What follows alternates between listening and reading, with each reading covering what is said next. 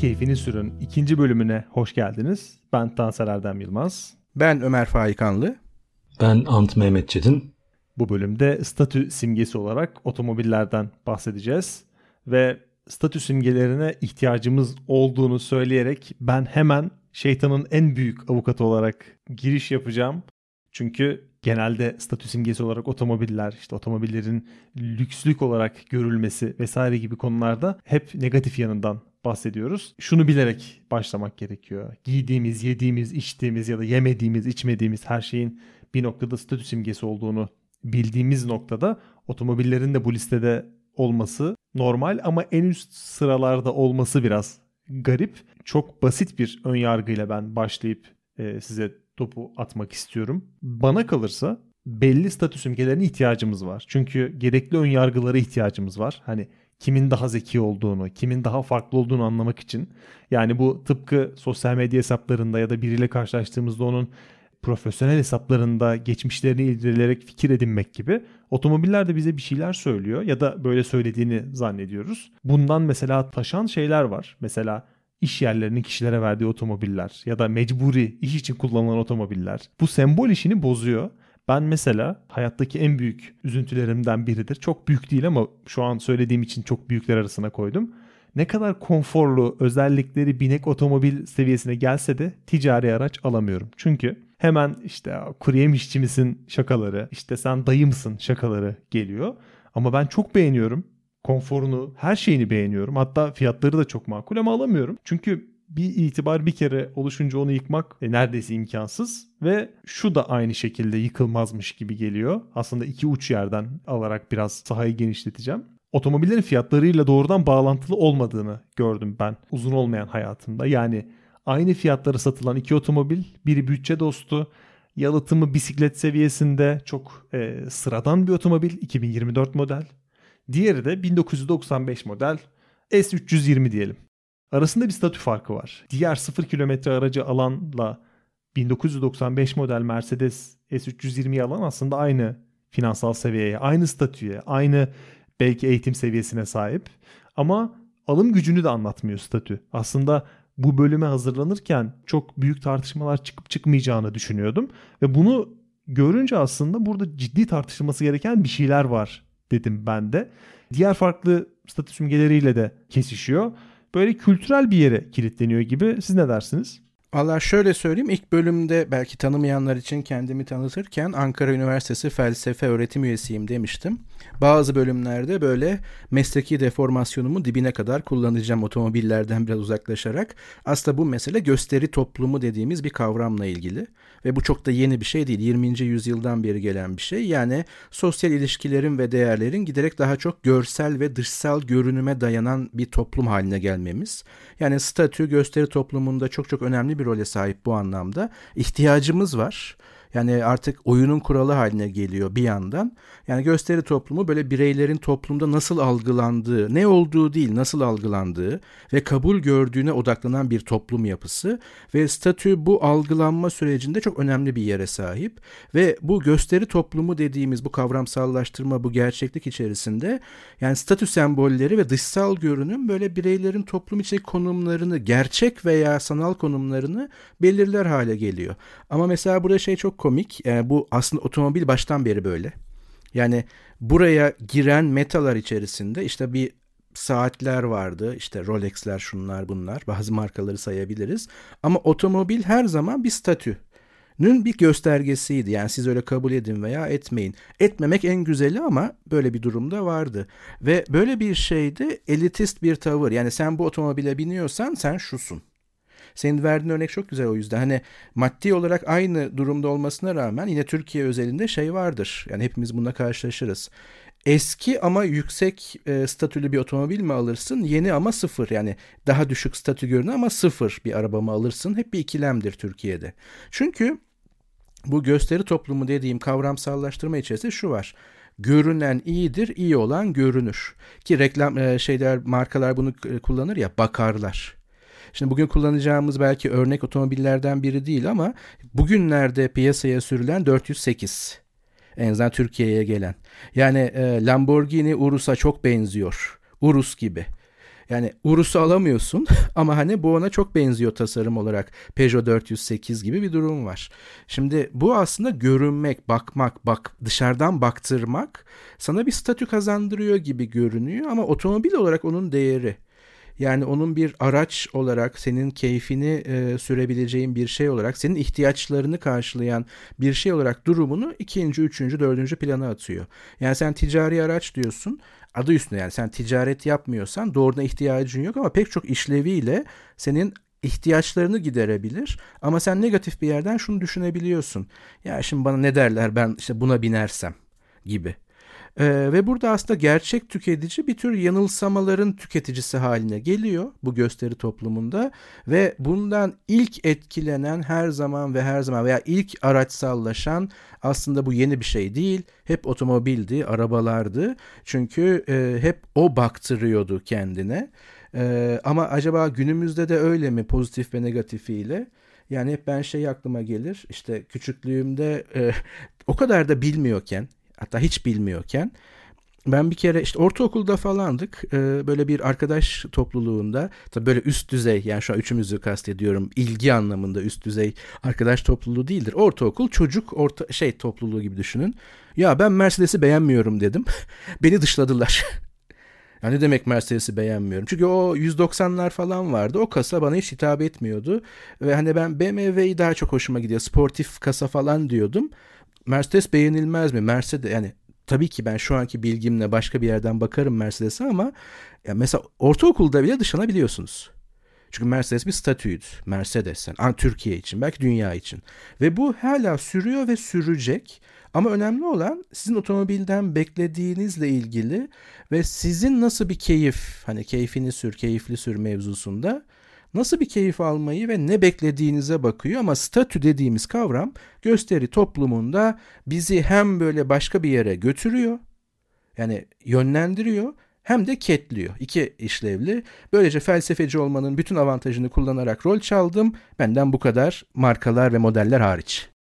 Yani maalesef eh, modern toplumda bu milletlerden milletlere değişiyor. Mesela Amerika'da bu daha azdır ama e, Türkiye'de çok baskın. Mesela şu anda Kolombiya'dayım. Latin Amerika'da da bu çok var. E, bir hapishanede aslında yaşıyoruz ve bu hapishanenin etrafındaki bu demir barlar başka insanların bizi nasıl gördüğü ve bizden beklentileriyle şekilleniyor. Yani onların o kalıpların içerisindeyiz ve her hareket yaparken, her karar verirken başta ailemiz olmak üzere ne düşünürler benim hakkında? Bu çok özellikle bazı toplumlarda, Türk toplumunda özellikle bu çok baskın bir yer ediniyor. Otomobil alırken de buna göre karar veriyor olmamız sadece farklı bir e, göstergesi bunun. Aslında en belirgin göstergelerinden bir tanesi. Çünkü etrafımda birkaç tane çok kıymetli dostum var ki benim gibi sizin gibi otomobil tutkunu ve gerçekten niş otomobilleri seven, beğenen, onların peşinde koşan atıyorum e, işte 41 bin kilometrede efendime söyleyeyim e, kullanma kılavuzu hala bagajında ve orijinal steplesi bagajında bulunan standart jantlı E34 e, BMW 520 mesela idealinde ve Estoril değil de başka bir mavi daha açık bir mavi vardı. Yani hayalinde bu olan ve nihayetinde aylarca bu arabanın peşinden koşup bu otomobili satın alan ama maddi gücü sayısız Range Rover ve Mercedes S serisi almaya yetecek bir arkadaşım var. Ve maalesef bu arkadaşım o BMW 5 serisini hiçbir yerde kullanamıyor. Çünkü o adamın çevresi, sosyal çevresi bunu kaldıramıyor. Yani bunu kabullenemiyor. Yani diyor ki Ant ben bu arabayı çok seviyorum ama ben bu arabayla hiçbir yere gidemiyorum. Ben bu arabayla şantiyeye girip etrafa işte emir yağdırmak değil de e, talimatlarda bulunamıyorum. Çünkü kimse beni ciddiye almıyor gibi düşünüyorum. Veya ben o saygınlığımı yitiriyorum gibi geliyor. Diyor ki bu muhtemelen doğru. Çünkü o seviyelere çıktığınız zaman Türkiye'de o kadar önemli ki hani kafalarda bir soru işareti olmamalı asla sizin maddi gücünüzle alakalı. Hiçbir şekilde oradan ödün veremezsiniz. O ödünü veremeyeceğiniz için de gerçekten beğendiğiniz, sevdiğiniz objelerin ki bu örnekte olduğu gibi eski, niş, ım, otomobiller bunları peşinden koşamıyor. Bunlarla insan içine bile çıkamıyor. Hatta kimse bunları aldığını, bunları sevdiğini bile adam cağız söyleyemiyor. Nasıl e, karşılanacağından dolayı. Bu onun da suçu değil. Bu tamamen yani bunu değiştirebileceğimiz bir, bir durum da değil. Yani yapabileceğimiz hiçbir şey, hiçbir şey, hiçbir bu konuda hiçbir şey yok. Ee, o noktaya ulaştıktan sonra kendi arkadaş çevremizi buna göre belirleyebiliriz. Hani bizim hmm, kolay kolay e, sahip olduğumuz nesnelere göre e, bizi yargılamayacak insanlardan arkadaşlarımızı seçebiliriz ama dediğim gibi eğer sosyal çevreniz çok genişse ve belli statüye sahipseniz hali hazırda e, yapacak hiçbir şeyiniz yok. Maalesef elinde sonunda hmm, seçimleriniz, otomobil seçimleriniz kademe kademe Passat'dan başlayarak Mercedes E serisi, Range Rover, Range Rover e, üst şey olmak üzere, e, limit olmak üzere şimdilik. Daha Türkiye Rolls Royce'a şey yapamadı, e, adım atamadı. Ama herhalde bir süre sonra oraya da çıkar. Yani bu bu bu bu üçlüde kısıtlı kalıyorsunuz yani. Bunlardan biri şart. İki örnek vereceğim. Ben çok yaşamadım işin doğrusu ama biraz Andın dediği gibi yani sosyal çevrenizi iyi dizayn ettiğiniz, dizayn derken yanlış anlaşılmasın. Zaten anlaştığımız insanlarla veya da keyiflerimizin e, uyduğu insanlarla daha sık bir arada olduğumuz için bu oluyor ama hani orada öyle bir şey yaşamıyorsunuz. Ama mesela bir arkadaşım işte eşiyle çocuğuyla vaktinde e, Audi A3'üyle çocuğu da küçüktü bir restorana gidiyor bana anlatmıştı. Ve şey değil hani böyle çok hiper lüks falan bir restoran değil ve valeden şöyle yani vale var başka park edebileceği bir yer yok. Şöyle bir ricası oluyor. Hani çocuğun bazı ihtiyaçları var arka koltukta hani hepsini ben taşıyamam. Ama hani gelip alabilmem için hani yakın bir yerde dursun önlerde bir yerde dursun diyor.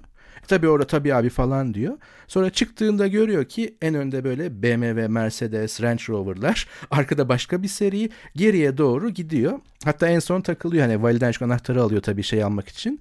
Ya bizim aracı herhalde layık görmedin öne falan diyor. O tabii bin tür özürle ya kusura bakma abi diyor da bizim patronların şey yani önde bunlar görünecek. Çünkü bizim restorana bunlar geliyor durumu. Benzer bir durumda benim camiadan olmuştu.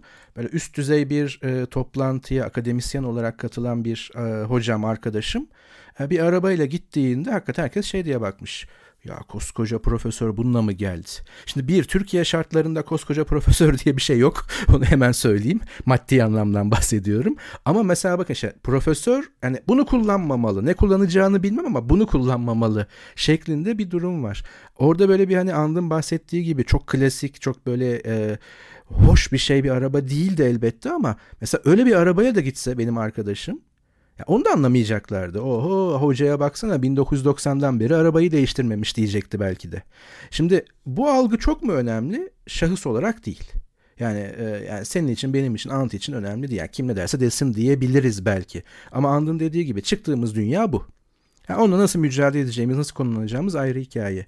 Ama belki de bizim esas konumuz, biz üçümüz paslaşırken şuydu. Bazı model ve markaların tuhaf bir şekilde öne çıkması.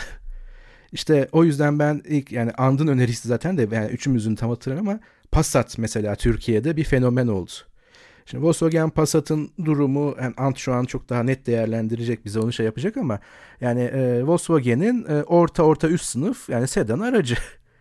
Ama Türkiye'de bir anda böyle şey oldu. Mercedes yani Mercedes alamamış veya almayı tercih etmemiş bunu almış gibi. Ya da tersten bakarsak evet ticari bir araç. Yani bu işlevsel olarak tasarlanmış. İşte Doblo veya yani marka hatta Türkiye'de o tasarımın adı oldu Doblo. Hani bir model ismi olmaktan öte. Yani ister Renault'a git ister başka bir şeye git ona Doblo diyorlar genel olarak. Yani benim böyle bir şey ihtiyacım olabilir.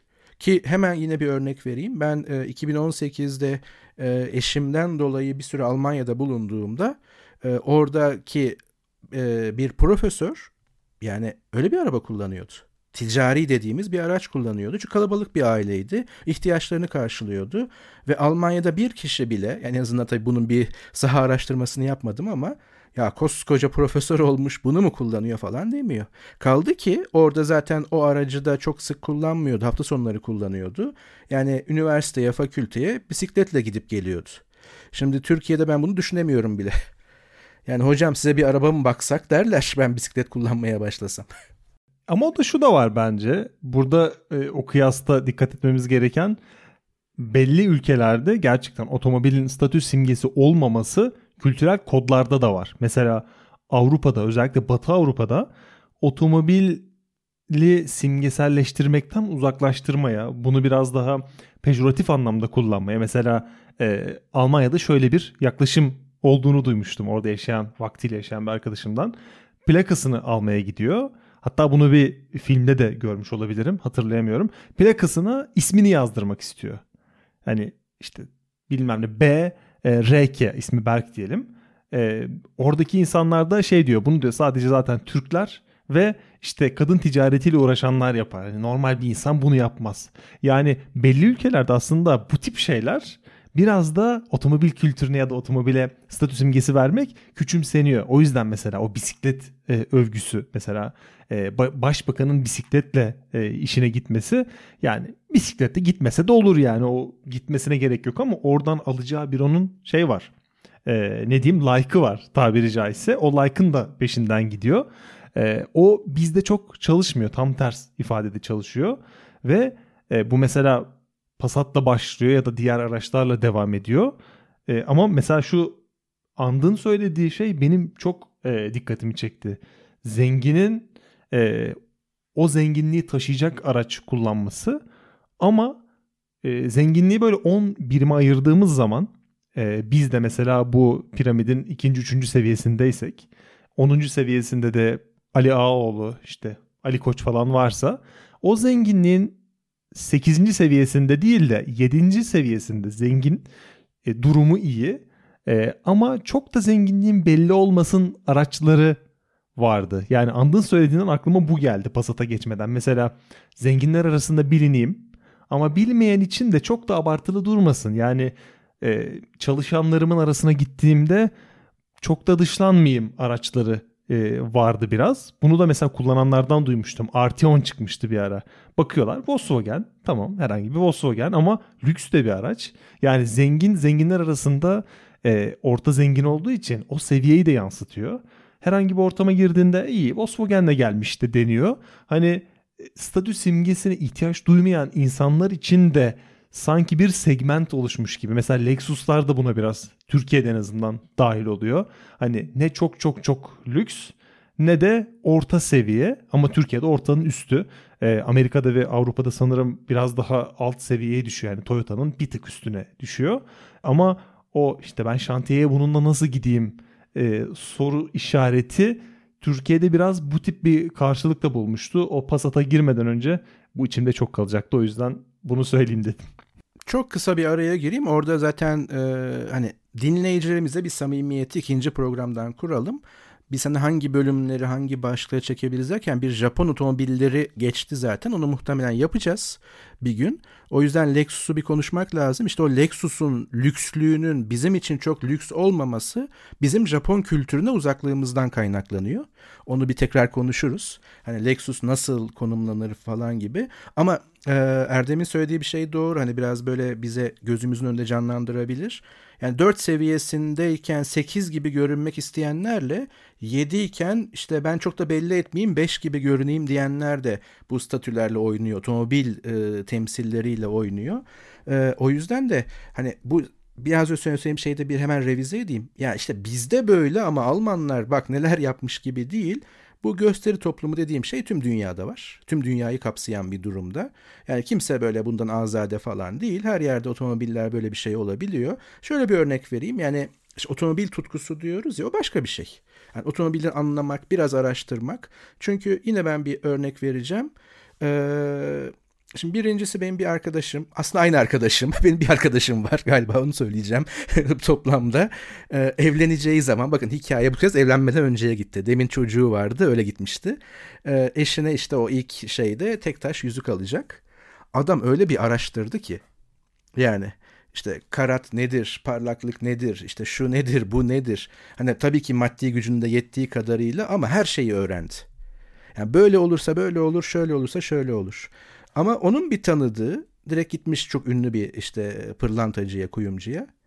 En pahalısı ne demiş? İşte bu demiş. Tamam sar demiş. Tabii sar dememiş de yani anlayın siz. Onu almış ya en büyüğün, en pahalısını. E, adam yani bu kadar hani bunu yapıyor. Gönlünden o kopuyor hani bir an ama hiçbir araştırma yok. Bu nedir diye. En pahalısı en iyisidir. Şimdi bu işte o metanın gösteri ve bir statüye dönüşmesi otomobilde de öyle. Yani gidip mesela işte Mercedes bayini en pahalısı hangisi de, diyenler vardır eminim vardır. Yani e, S var ya bir de Maybach var. O niye Maybach'ı açmadınız bize? Bir de onlara bakalım diyen de vardır. Hani o yüzden neyin ne olduğu, ben ne kullanacağım. Yani mesela oradan örnek vereyim. Mercedes S. Mutlaka kullanmak isterim. Ama o araba arka koltuk için üretilmiş. yani bir anlamda. Evet ben ondan sürüş keyfi tabii ki alırım ama ben günlük kullanımda bir S kullanıyor olsam dördüncü, beşinci gün Türkiye'de deliririm herhalde her anlamda. Bir kere verdiğim paranın büyük bir kısmı arkada duruyor. Oraya konfora ayrılmış çünkü. İkincisi ben o arabayı koruyamam. hani yani gireceğim sokaklarda şurada burada koruyamam. Şimdi anlamak bu kadar anlamaktan bahsediyorum. Hani e, içimizde o konuda işin e, en uç noktası ant elbette ama şu kadar anlamak bile size bir merak duygusu ve ne almalıyım, neye ihtiyacım var, neyden keyif alırım sorusunu sordurmaya başlar. İşte o zaman ister o araba statülü olsun ister olmasın o pek sallamayacağınız bir noktaya gelir. Ama öbür türlü evet hani en pahalısı ne sar bir tane gibi oluyor. Tansel'in ticari araçlarla alakalı açtığı parantezden ben devam etmek istiyorum.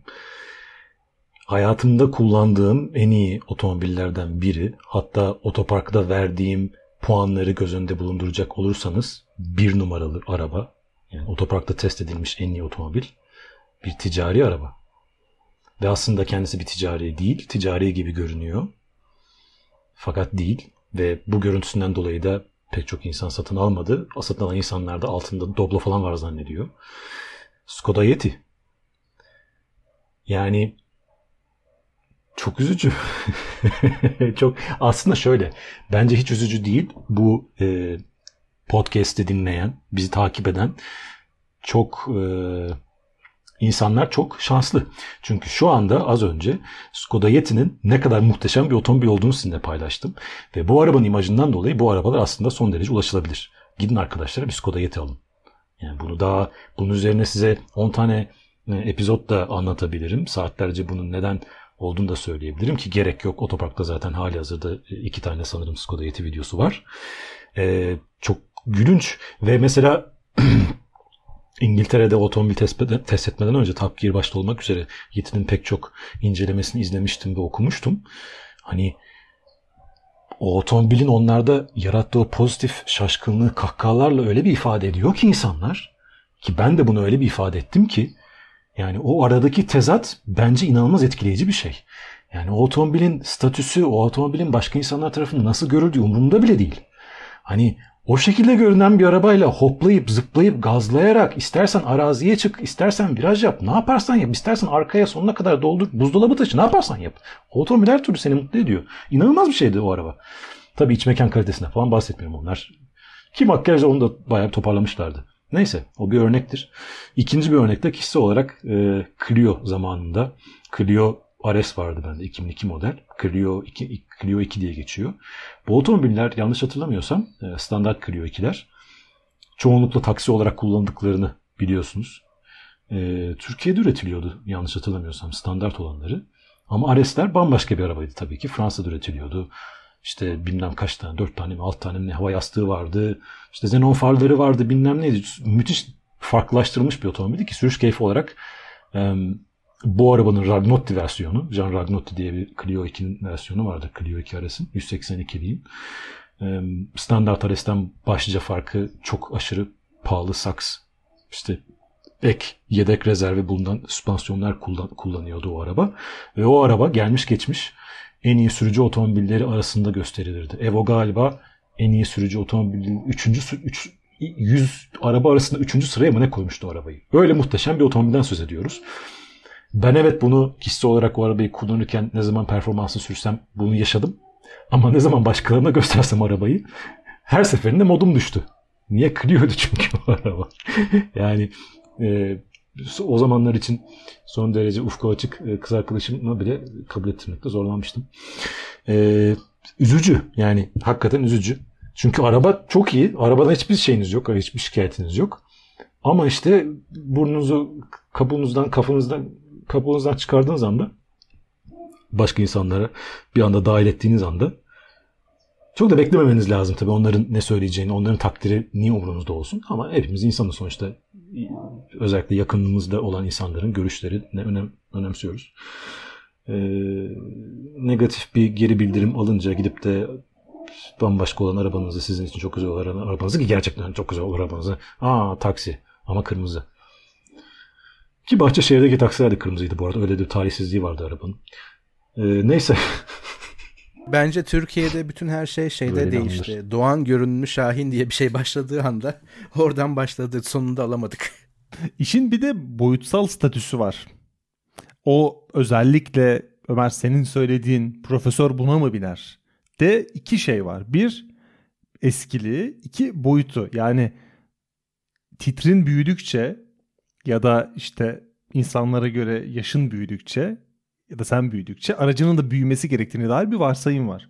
Ama bu varsayımın şurada çuvalladığını gördüm ben.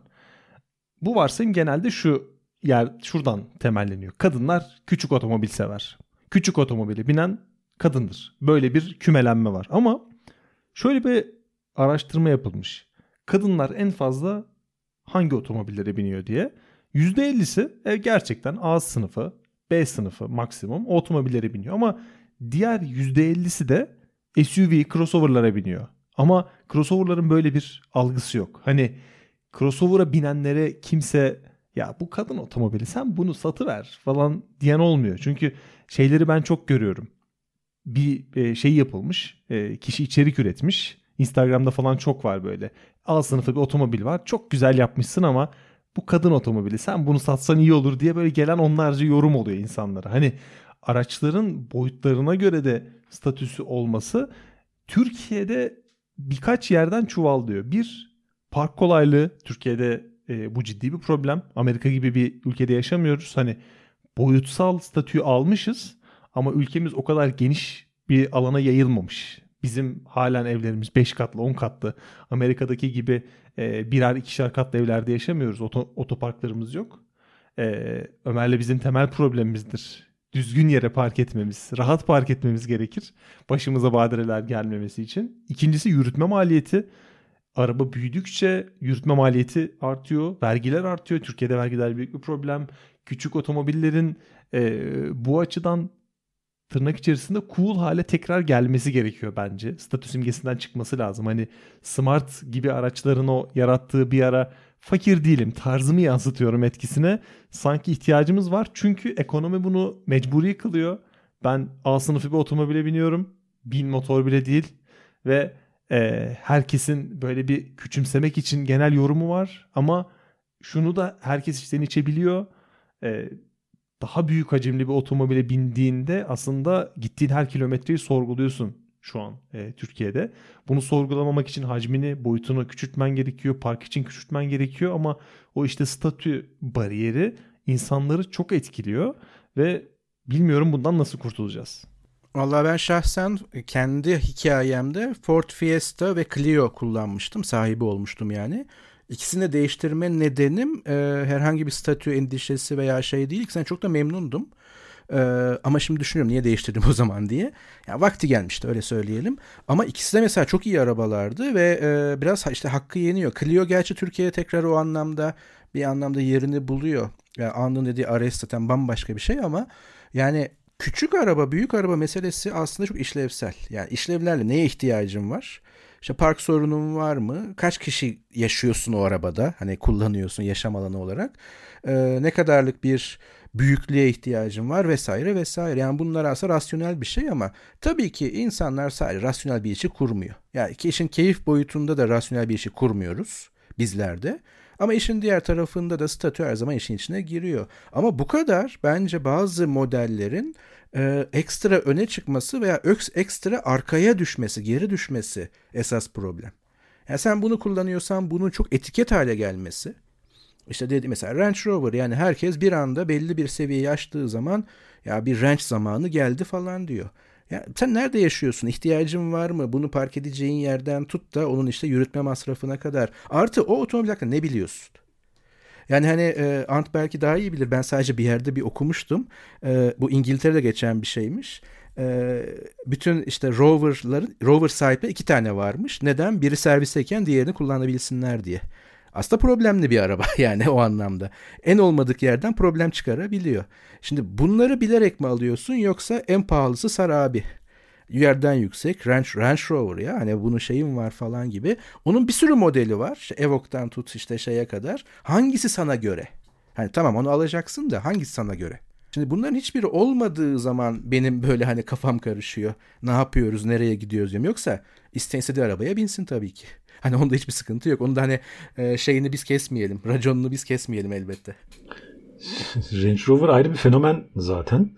Herhalde yollarda kapasitesinin ve beceri skalasının en altında kullanılan otomobildir Range Rover. Yani bu kadar çok şey yapabilecekken bunların hiçbirini yapmadan elden ele dolaşan başka bir otomobil. Yani çoğu otomobilde tabii SUV'de bu söz konusu ama zaten çoğu SUV dediğimiz araba esasında araziye çıkmak için yaratılmış otomobiller değil. Dolayısıyla onların en fazla kaldırıma çıkıyor olması ve işte market alışverişine en fazla gidiyor olması gayet yerinde bir karar ama Range Rover öyle bir araba değil ki. Range Rover'lar hala bugün hiç dışarıdan öyle gözükmese de inanılmaz bir arazi kabiliyetine sahipler. Ee, içeride son derece lüksler. Onlar da tabii fazlasıyla dokunmatik ekran e, furyasına kapılmış vaziyetteler ama halen e, sorumluluğunu bir kenara bırakacak olursak çok muhteşem otomobiller. Ama maalesef dediğimiz gibi kapasitelerinin çok altında kullanılan arabalar. Bir de şey ilginç biraz atlayacağım ama e, Amerika'da hani demin dedim ya çok bu söz konusu değildir. Hani altındaki arabanın başka insanlar tarafından nasıl göründüğü çok da insan onların umurlarında olmaz. E, bunda tabii toplumun haricinde otomobilin aslında inanılmaz ulaşılabilir. Özellikle Türkiye'ye kıyasla çok daha ulaşılabilir olması da büyük bir etmen. Yalnız son senelerde dikkatimi çekti. Ee, Nasıl ki bizde Range Rover bir en üst hani ulaşılabilecek segment e, statü sembolü gibi gözüküyor. Orada da Rolls Royce o noktaya ulaşmış vaziyette. Eskiden böyle bir şey yoktu Amerika'da. E, bunu son kaldığım birkaç senede fark ettim. E, takip ettiğim işte o ya da bu şekilde ünlü olmuş insanlar hep bir noktaya geldikten sonra Range Rover'la e, pardon Range Rover diyorum. İşte ağız alışkanlığı. E, Rolls Royce'la fotoğraf paylaşmaya sosyal medyada falan başlıyorlar. E, enteresan Amerika'da bile e, böyle bir ihtiyaç duyuluyor olması. Çünkü biliyorum ki o insanlar Rolls Royce'luk insanlar değil. İşte spor otomobillere meraklılar ki zaten başka spor otomobilleri de var ama e, gene de böyle niş arabalar atıyorum ne bileyim Lamborghini'nin çok nadir bir versiyonu ya da T Bugatti'ye kadar falan çıkabilecekken bunu yapmak yerine mutlaka bir Rolls Royce alıp onunla kendilerini gösteriyorlar. O enteresan bir gösterge Amerika'nın da gittiği yön konusunda. Benim aklıma da şimdi şey geldi. Aslında Range Rover tabii ki aslında dediği gibi yapabileceklerini yapmama konusunda, yaptırmama konusunda en azından Türkiye özelinde belki taptadır, en tepededir ama geçenlerde yani geçen de epey olmuştur elbette de yani YouTube'da bir e, yine tanıtım videosunda Defender için bakın Range Rover değil Defender için şunu söylediler. Ya bunu araziye çıkarmaya kıyamazsın. Ya onun için yapıldı. ya tamam hani her an 24 saat araziye çıkmayalım da Defender'la. Defender'ı niye alırsın yani hani yani Defender yani bu araba işte o klasiğini koruyan Rover'da ve hakikaten yani e, safariye falan çıktığın bir arabanın mirasçısı ve o anlamda yetenekleri en yüksek seviyedeki bildiğim kadarıyla o süre şeyde o gamda o ürün gamında ve e, Türkiye'deki bir tanıtımda şunu söyleyebiliyorsun araziye çıkarmaya kıyamazsın. E neyle çıkacağız o zaman? Yani niye çıkalım? Yani niye bunu alıyoruz? Bu kadar parayı veriyoruz. Ha veren düşünsün o ayrı konu da tabii. evet. Defender, evet Range Rover, geleneksel Range Rover işte Vogue diyorlar. Onundan daha da yukarıda yani e, kabiliyetleri, becerileri daha da az kullanılan bir araba varsa o da Defender. Kesinlikle. Demin aklıma geldi sonra aklımdan gidiverdi. Aynen öyle. Hele yeni Defender. Şimdi eski Defender'de böyle bir olay yoktu biliyorsunuz. Çünkü zaten dışarıdan baktığınız zaman araba arazi arabasıydı. Kimse gidip de onunla sokaklarda, caddelerde gezmiyordu. Ama bu Range Rover'ın dahiyane artık o arabaların tasarımlarını kim yapıyor bilmiyorum. Fakat o ekip muhteşem bir yenileme çalışmasıyla o Defender'ın, o arazi canavarının arazi kabiliyetini muhafaza ederek son derece modern görünen nefis bir otomobil ortaya çıkardı ve şu anda caddelerde görebiliyorsunuz o arabayı. Yani bu tabii caddelerde gidebiliyor sonuçta. Bunda bir kusur yok, bir yanlışlık yok. Ama yani hiç araziye girmeyeceksen en azından Defender değil de ne bileyim Evoque al, Velar al, şunu al, bunu al yani veya Range Rover Sport al, Defender alma. Ben üzülüyorum yani o arabayı e, çamur ya da işte toz toprak harici bir yerde görmekten dolayı. Ama bazen çok nadiren de olsa belki Türkiye'de değil ama böyle bir Defender görüyorsun. Böyle tekerleklerin bir o kadar daha etrafında çamur birikintisi var. Etrafına böyle o çamur e, ve işte artık neyin içinden geçtiyse onların birikintileri işte cama falan yapışmış, tamponlara yapışmış, çamurluğa yapışmış. O benim için e, belki çoğu spor otomobil, hayran olduğum spor otomobili görmekten, pistte hatta falan görmekten bile daha keyifli bir görüntü. Evet belki de işte karşılıklılık bu yani nasıl bir spor otomobil hız yapmıyorsa neden spor otomobil hani piste çıkmıyorsan veya uygun koşullarda onu biraz zorlamıyorsan bunu almaya ne gerek var sorusunun işte karşıtı bu. Yani bir SUV gerçek anlamıyla bir SUV bir de bir arazi canavarı alıp da araziyle hiç işin yoksa yani e, otomobil tabii biz ilk bölümde belki onu çok söylemedik herhalde biraz belki farklı bir tanıtımla gidecek o ama hani bizim esas meselemiz otomobil tutkusu ve kültürü ya. Hani biz araba için onun için üzülüyoruz yani. Hani araziye çıkamayan bir Defender bize çok şey geliyor. tuhaf geliyor veya da hız yapamayan böyle duran veya o trafiğe takılmış bir Ferrari gördüğün zaman İstanbul'da çok daha fazla görüyorsun. Ankara'da az ama hani e, insan bir üzülüyor hani. Hani otomobile üzülüyoruz ya. Hani bu, bu bunun bir şeyi var, bir karşılığı var. Muhtemelen onlar da aslında statü simgeliğiyle beraber gelen şeyler. Hani statü simgesi olarak görmeseydin onu daha rahat araziye koşardın e, ya da çok daha rahat e, hunharca kullanabilirdin. Herhalde onlar da aslında biraz birbiriyle bağlantılı. E, bu arada aslında tam burada kapatacaktım. Aklıma şu geldi. E, en sorunlu otomobiller diye bir YouTube serisi görmüştüm. Bunun sonra çok fazla çeşidi yapıldı. Şöyle bir tartışma vardı. İşte Range Rover'ın sorumluluğuyla dair, dair çok fazla yorum var. İşte Range Rover Alfa Romeo falan filan böyle gidiyor ama orada şey diyordu. E, senin dediğinle çelişecek bir yorum gelmişti. O yüzden e, konuyu açtım. Range Rover'ı insanlar işte kickdown yaparak gazı kökleyerek kullanıyor. İnsanlar onu bir performans aracı olarak, otoyol performansı aracı olarak kullandığı için aslında arıza verme olasılıkları artıyor demişti konuştukları bir servis çalışanı. Ee, acaba yine benzer şekilde onu işte otoyolda 280 km hızla kullanmak değil de onun performansını arazide görmek mi gerekiyor? Tam tersi bir hız otomobili e, rolü yüklemek mi acaba e, bu arızaların ya da bu kronikleşmiş arızaların sebebi diye düşündürdü. Çünkü senin söylediğinle o işte servis çalışanının söylediği çelişiyor.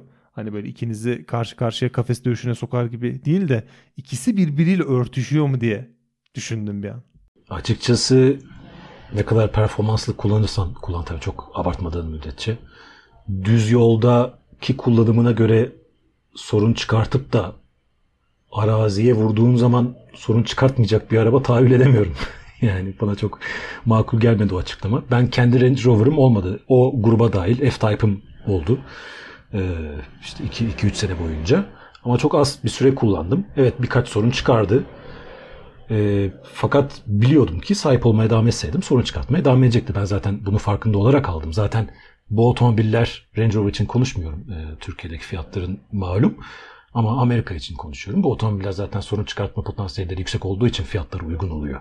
Sunduklarına göre. O yüzden alıyorsun zaten. Yani Yoksa F-Type işte 100 bin doların üzerinde sıfır fiyatı olan bir araba 16 bin kilometrede 40 bin doları mı 45 bin doları mı ne almıştım. Yani böyle bir fiyat farkı söz konusu olduğu zaman tamam diyorsun yani köşede bir 10 bin dolar koyarım çıkaracağı sorunlara göre.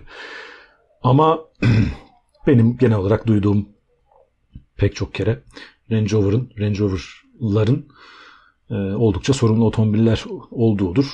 Fakat e, çok konuya derinlemesine girmediğim, dalmadığım için e, teknik net bir şey söyleyemeyeceğim. O halde Kolombiya, Ankara arasındaki bu seyahatin bu bölümde sonuna geldik diyebiliriz. Biz haftaya yine otomobil tutkusuyla konuşacak şeyleri getireceğiz. Aslında ne getireceğimiz belli. Yaptığımız kazaları tartışacağız. Küçük büyük kazaları tartışacağız ve aramızda direksiyonu güvendiğimiz e, biri olduğu için acaba ne yapsaydık bu kazalar olmazdı bunu soracağız. Bu aslında benim e, şahsi sorum olacak. Her hafta haftanın son iş gününde cuma otomobil konuşuyoruz, konuşmaya devam ediyoruz. Bir sonraki bölümde Görüşmek üzere. Görüşmek üzere. Görüşmek üzere.